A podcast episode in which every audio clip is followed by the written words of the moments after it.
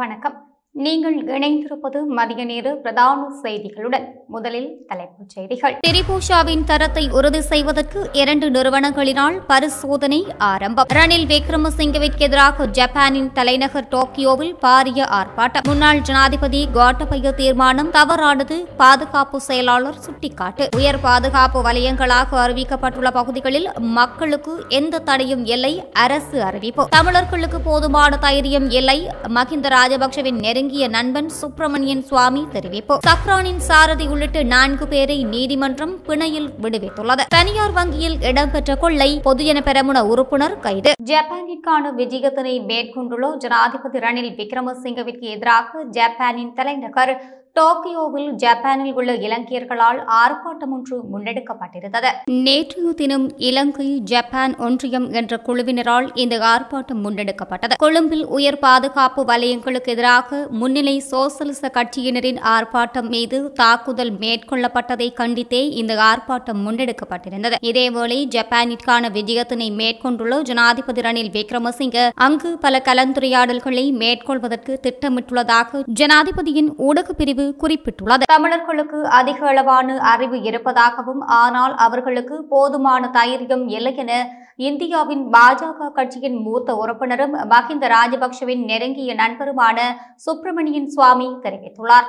மதுரையில் இடம்பெற்ற நிகழ்வொன்றில் அவர் இவ்வாறு தெரிவித்திருந்தார். இதேபோல கடந்த காலத்தில் இந்திய ராணுவத்தினரை கொலை செய்த விடுதலை புலிகளுக்கு தமிழ்நாட்டில் சிகிச்சை வழங்கக்கூடாது என தான் கருணாநிதிக்கு எச்சரித்ததாகவும் சுப்பிரமணியன் சுவாமி குறிப்பிட்டுள்ளார். ஆனால் அவ்வாறு தடுத்தால் தமிழ்நாட்டில் இரத்த ஆறு ஓடும் என்றும் கருணாநிதி தெரிவித்திருந்ததாகவும் ஆனால் அங்கு ஒரு ஒரு சைக்கிள் கூட எரிக்கப்படவில்லை என்றும் சுப்பிரமணியன் சுவாமி குறிப்பிட்டுள்ளார். கருணாநிதி தனது மகனிற்கு தமிழில் பெயர் வைக்காமல் ஸ்டாலின் என ரஷ்ய பெயரை வைத்துள்ளதாக தெரிவித்து சுப்பிரமணியன் சுவாமி ஹிந்தி மொழியை கற்றுக்கொள்வதில் என்ன தவறு உள்ளது என்று கேள்வி எழுப்பியுள்ளார். தமிழர்கள் அறிவு உள்ளவர்கள் ஆனால் தைரியம் இல்லாதவர்கள். எனவே புதிய தமிழர்களை உருவாக்க வேண்டும் என்று அவர் மேலும் தெரிவித்துள்ளார். உயிர்த்த ஞாயிறு தாக்குதல் சம்பவத்துடன் தொடர்புடையவர்கள் என்று சந்தேகத்தின் அடிப்படையில் பயங்கரவாத தடை சட்டத்தின் கீழ் கைது செய்யப்பட்டு விளக்கமறியலில் வைக்கப்பட்டிருந்த சக்ரோனின் சாரதி உள்ளிட்ட நான்கு பேரை நீதிமன்றம் நேற்று பிணையில் விடுவித்துள்ளது. அத்துடன் இவ்வாறு பிணையில் விடுவிக்கப்பட்டவர்கள் மட்டக்களப்பு வவுணதீவில் இரண்டு காவல்துறையினரை சுட்டுக் கொன்ற வழக்குடன் சம்பந்தப்பட்டிருந்தமையும் குறிப்பிடத்தக்கது. மட்டக்களப்பு மேல் நீதிமன்ற நீதிபதி என். எம். அப்துல்லா நேற்று பிணையில் விடுதலை செய்துள்ளார். பத்து லட்சம் ரூபாய் பெறுமதியான இரண்டு சரீர பிணைகளில் செல்வதற்கு அனுமதி வழங்கப்பட்டுள்ளது. உயர்த்த ஞாயிறு தாக்குதலின் பிரதான சூத்திரதாரியான சஹ்ரானின் வாகன சாரதியான ஹபூர் மாமா என்று அழைக்கப்படும் சஹீர் ஆதம் லெப்பையும் பிணையில் விடுவிக்கப்பட்டுள்ளார். தம்புதேகமு தனியார் வங்கிக்கு முன்பாக இருநூற்று இருபத்தி மூன்று லட்சம் ரூபாய் கொள்ளையிட முயற்சித்த சம்பவம் தொடர்பில் மேலும் ஒருவர் கைது செய்யப்பட்டுள்ளார். கைது செய்யப்பட்டவர்களில் ஒருவர் பொதுஜன பெரமுன கட்சியைச் சேர்ந்த பிரதேச சபை உறுப்பினர் என்றும் காவல்துறையினர் தெரிவித்துள்ளனர். இருநூற்று இருபத்தி மூன்று லட்சம் ரூபாய் பணத்தை கொள்ளையடித்து தப்பி சென்ற சந்தேக நபர்களை தமது உயிரை துச்சமென மதித்து செயற்பட்டிருந்த காவல்துறை உத்தியோகத்தருக்கு பாராட்டுகள் குவிந்த வண்ணம் உள்ளன. இதேவேளை வடமத்திய மாகாணத்திற்கு பொறுப்பான சிரேஷ்ட பிரதீப் காவல்துறை மா அதிபர் மற்றும் மாகாணத்தின் சிரேஷ்ட காவல்துறை அதிகாரிகளுக்கும் பாராட்டுக்களை தெரிவித்துள்ளனர். தம்புத்தேகமு பொருளாதார நிலையத்தைச் சேர்ந்த வர்த்தகர் ஒருவர் இந்த பணத்தை நகரில் உள்ள தனியார் வங்கியொன்றில் வைப்பில் இடுவதற்காக கொண்டு சென்றுள்ளார். அதனை அவதானித்த இருவர் உந்துருளியில் வந்து துப்பாக்கி முனையில் கொள்ளையடித்துள்ளனர். இதனைத் தொடர்ந்து தம்புத்தேகம காவல் நிலையத்தில் கடமையாற்றும் காவல்துறை சார்ஜென்ட் புத்திக குமார கொள்ளையர்களின் உந்துருளியை வழிமறித்த போது கொள்ளையர்கள் மிளகாய் பொடியை வீசி தாக்கியுள்ளனர். அதனையும் மீறி அப்பகுதி மக்களுடன் இணைந்து கொள்ளையர்களை கைது செய்ய அவர் நடவடிக்கை எடுத்திருந்தார். இந்த சம்பவத்துடன் தொடர்புடைய ஒருவர் பொதுஜன பெருமுனவை பிரதிநிதித்துவப்படுத்தும் ராஜ் ராஜாங்கனை பிரதேச சபையின் உறுப்பினர் என்றும் காவல்துறையினர் சுட்டிக்காட்டியுள்ளனர். கடந்த மே மாதம் ஒன்பதாம் திகதி மற்றும் அதனை அண்மித்த நாட்களில் நாட்டில் இடம்பெற்ற வன்முறை சம்பவங்கள் தொடர்பிலான விசேட குழுவின் அறிக்கையை அமைச்சரவை மற்றும் நாடாளுமன்றத்திற்கு அறிவிப்பதற்கு நடவடிக்கை எடுத்துள்ளதாக ராஜாங்க அமைச்சர் பிரமித் பண்டார தென்னகோன் தெரிவித்துள்ளார். விசேட குழுவின் அறிக்கை கடந்த எட்டாம் திகதி ஜனாதிபதியிடம் கையளிக்கப்பட்டதாக ராஜாங்க அமைச்சர் குறிப்பிட்டார். விசேட குழுவின் அறிக்கையின் பிரகாரம் பாதுகாப்பு நடவடிக்கைகளில் ஏதும் குறை குறைபாடுகள் இருப்பின் அது குறித்து எதிர்காலத்தில் நடவடிக்கை எடுக்கப்படும் என்றும் ராஜாங்க அமைச்சர் குறிப்பிட்டுள்ளார். இந்த கலந்துரையாடலில் பாதுகாப்பு செயலாளர் ஓய்வு பெற்ற ஜெனரல் கமல் குணரட்னவும் கலந்து கொண்டதுடன் வன்முறை சம்பவங்களுடன் தொடர்புடையவர்கள் மற்றும் அதற்கு ஆதரவானவர்களுக்கு எதிராக கடுமையான சட்டம் அமுல்படுத்தப்படும் என்றும் அவர் உறுதியளித்துள்ளார். முன்னாள் ஜனாதிபதி கோட்டபய ராஜபக்சவினால் அறிமுகப்படுத்தப்பட்ட போராட்ட தளம்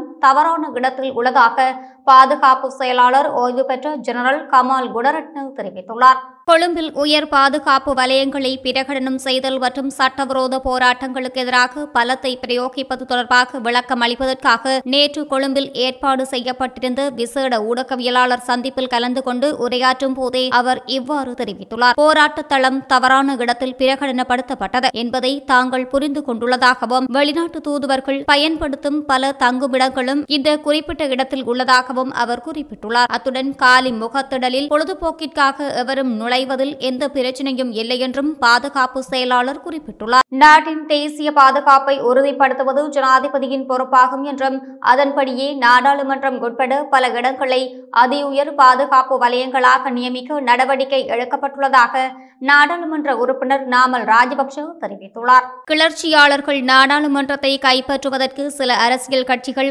ஆதரவு அளித்ததாக நாமல் ராஜபக்ஷ குற்றம் சுமத்தியுள்ளார். கிளர்ச்சியாளர்கள் நாடாளுமன்றத்தை கைப்பற்ற முற்பட்ட போது அக்கட்சிகளின் உறுப்பினர்கள் நாடாளுமன்றத்திற்கு அருகாமையில் இருந்ததை அனைவரும் அவதானித்திருந்ததாக அவர் குறிப்பிட்டுள்ளார். கண்டியில் இடம்பெற்ற ஊடகவியலாளர் சந்திப்பில் நாமல் ராஜபக்ஷ இவ்வாறு குறிப்பிட்டிருந்தார். நாட்டின் தேசிய பாதுகாப்பும் ஜனநாயகமும் பாதுகாக்கப்பட வேண்டும். கிளர்ச்சியாளர்கள் நாடாளுமன்றத்தை தமது புகலிடமாக மாற்றினால் ஜனநாயகம் புதையுண்டு விடும் எனவும் அவர் குறிப்பிட்டார். நாட்டில் கிளர்ச்சி மூலம் ஆட்சி அமைக்க கூடாது. ஜனநாயக முறைப்படி ஆட்சி அமைக்க வேண்டும் என்றும் கிளர்ச்சி மூலம் ஆட்சி அதிகாரத்தை கைப்பற்ற எந்த தரப்பினரும் முயற்சித்தாலும் அது வெற்றியடையாது என்றும் நாடாளுமன்ற உறுப்பினர் நாமல் ராஜபக்ஷ மேலும் தெரிவித்துள்ளார். உயர் பாதுகாப்பு வலயங்களாக அறிவிக்கப்பட்டுள்ள பகுதிகளில் மக்களின் நாளாந்த பணியை முன்னெடுப்பதற்கு எந்த தடையும் இல்லை என அமைச்சர் பிரமித் பண்டார தென்னகோன் தெரிவித்துள்ளார். போராட்டங்களை தடுப்பது அரசாங்கத்தின் நோக்கம் அல்ல. போராட்டங்களை முன்னெடுப்பதற்கு பாதுகாப்பு தரப்பின் அனுமதியை இனி குறைந்தபட்சம் ஆறு மணி நேரத்திற்கு முன்னராவது பெற வேண்டும். பாதுகாப்பு அமைச்சால் அரசாங்க தகவல் திணைக்களத்தில் நேற்று நடத்தப்பட்ட ஊடக சந்திப்பில் அவர் இவ்வாறு தெரிவித்திருந்தார். மக்களின் போராடும் உரிமையை நாம் ஏற்கின்றோம். அதற்கு தடையில்லை ஆனால் அனுமதி பெற வேண்டும். சட்டம் ஒழுங்கை மீறும் வகையிலான போராட்டங்களையே பாதுகாப்பு தரப்பு கட்டுப்படுத்தும் என்றும் ராஜாங்க அமைச்சர் குறிப்பிட்டுள்ளார். தேசிய சபை நாளை மறுதினம் அதாவது எதிர்வரும் இருபத்தி ஒன்பதாம் திகதி முதல் தடவையாக கூட உள்ளதாக சபாநாயகர் மஹிந்த ஜாபா அபேவர்த்தன தெரிவித்துள்ளார். இந்நிலையில் எதிர்கால நடவடிக்கைகள் குறித்து இதன்போது கலந்துரையாடப்படும் என்று சபாநாயகர் மேலும் குறிப்பிட்டுள்ளார். தேசிய சபைக்கான நாடாளுமன்ற உறுப்பினர்களின் பெயர்கள் அண்மையில் சபாநாயகரிடம் சமர்ப்பிக்கப்பட்டன. எனினும் தேசிய மக்கள் சக்தி ஐக்கிய மக்கள் சக்தி மற்றும் டலஸ் அழகப்பெரும அணியை பிரதிநிதித்துவப்படுத்தும் நாடாளுமன்ற உறுப்பினர்கள் இதில் உள்ளடக்கப்படவில்லை என்பது குறிப்பிடத்தக்கது. மைத்ரிபால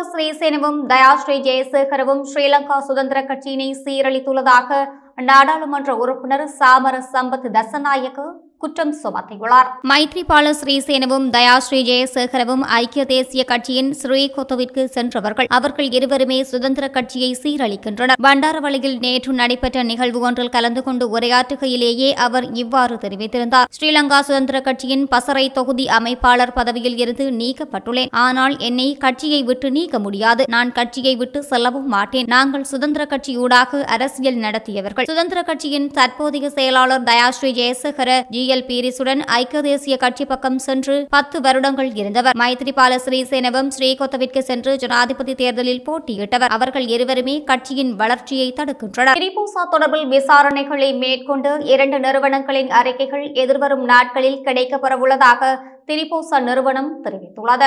கைத்தொழில் தொழில்நுட்ப நிறுவனம் மற்றும் அரச ரசாயன பகுப்பாய்வு திணைக்களத்தின் அறிக்கைகளே கிடைக்கவுள்ளதாக நிறுவனத்தின் தலைவர் தீப்தி குலரத்னு தெரிவித்தார். அந்த அறிக்கைகள் கிடைத்ததன் பின்னர் திரிபோசாவின் தரம் குறித்து அறிவிக்கவுள்ளதாக அவர் குறிப்பிட்டுள்ளார். இதனிடையே உரிய குறியீட்டின்படி உற்பத்தி செய்யப்படும் திரிபோசா சுகாதார வைத்திய அதிகாரிகளின் அலுவலகங்களுக்கு தொடர்ச்சியாக விநியோகிக்கப்படும் என இலங்கை திரிபோசா நிறுவனத்தின் தலைவர் தெரிவித்துள்ளார். திரிபோசா உற்பத்திக்காக பயன்படுத்தப்படும் சோளத்தில் உள்ள உள்ள அல்பாடாக்சின் வீதம் தொடர்பிலான அறிக்கையும் உள்ளடக்கப்பட உள்ளதாக தீப்தி குலரத்தின மேலும் தெரிவித்துள்ளார். சிறுநீரக நோயை ஆரம்பத்திலேயே கண்டறிவதற்கான பரிசோதனைகளை மேற்கொள்ளக்கூடிய வசதிகளை கொண்டு எட்டு நடமாடும் ஆய்வுக்கூட பேருந்துகள் சீனாவினால் இலங்கைக்கு வழங்கப்பட்டுள்ளன. அந்த வாகனங்கள் அறுநூற்று அறுபது மில்லியன் ரூபாய் பெறுமதியுடையவை என இலங்கையில் உள்ள சீன தூதரகம் தெரிவித்துள்ளது. இலங்கைக்கான சீன தூதுவர் கி. ஷென்ஹாங் நேற்று கொழும்பு தேசிய வைத்தியசாலையில் வைத்து சுகாதார அமைச்சர் கெஹலிய ரம்புக்வலவிடம் இந்த நடமாடும் ஆய்வுக்கூட பேருந்துகளை உத்தியோகபூர்வமாக கையளித்தார். இந்த நிலையில் வாகனங்களின் பணிகள் நேற்று முதல் ஆரம்பிக்கப்பட்டுள்ளன. அனுராதபுரம் பொலனறுவை வவுனியா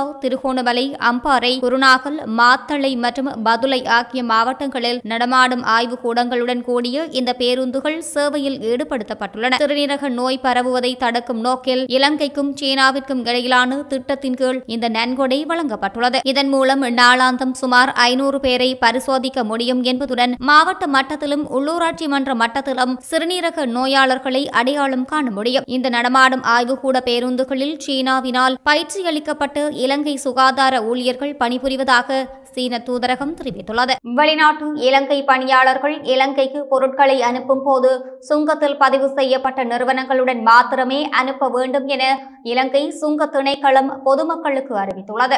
வெளிநாடுகளில் உள்ள இலங்கையர்களால் நாட்டிற்கு அனுப்பப்படும் பொருட்கள் கிடைக்காமல் போதல் மற்றும் சேதம் அடைவது தொடர்பில் கிடைக்கப்பெறும் முறைப்பாடுகளில் அதிகரிப்பு ஏற்பட்டுள்ளதாக சுங்க திணைக்களம் தெரிவித்துள்ளது. இது தொடர்பாக நடத்தப்பட்ட விசாரணைகளில் சுங்கத்தில் பதிவு செய்யப்படாத முகவர் நிலையங்கள் ஊடாக பொருட்களை அனுப்பும் போது இந்த சம்பவங்கள் பெரும்பாலும் இடம்பெறுவதாக தெரிய வந்துள்ளது எனவே இலங்கைக்கு பொருட்களை அனுப்பும் போது சுங்க பதிவு முகவர் நிறுவனங்களுடன் மாத்திரம் அனுப்புமாறு வெளிநாட்டு வாழ் இலங்கையர்களிடம் கேட்டுக் கொள்ளப்பட்டுள்ளது. இதேவேளை இலங்கைக்கு இறக்குமதி செய்யப்படும் பொருட்களுக்கு சுங்க வரியில் இருந்து விலக்களிப்பது தொடர்பில் தற்போது உள்ள சட்டங்களில் திருத்தம் மேற்கொள்ளப்பட வேண்டும் என நாடாளுமன்ற உறுப்பினர் நாலக கொடகேவா தெரிவித்துள்ளார். இத்துடன் மதிய நேர பிரதான செய்திகள் நிறைவடைகின்றன.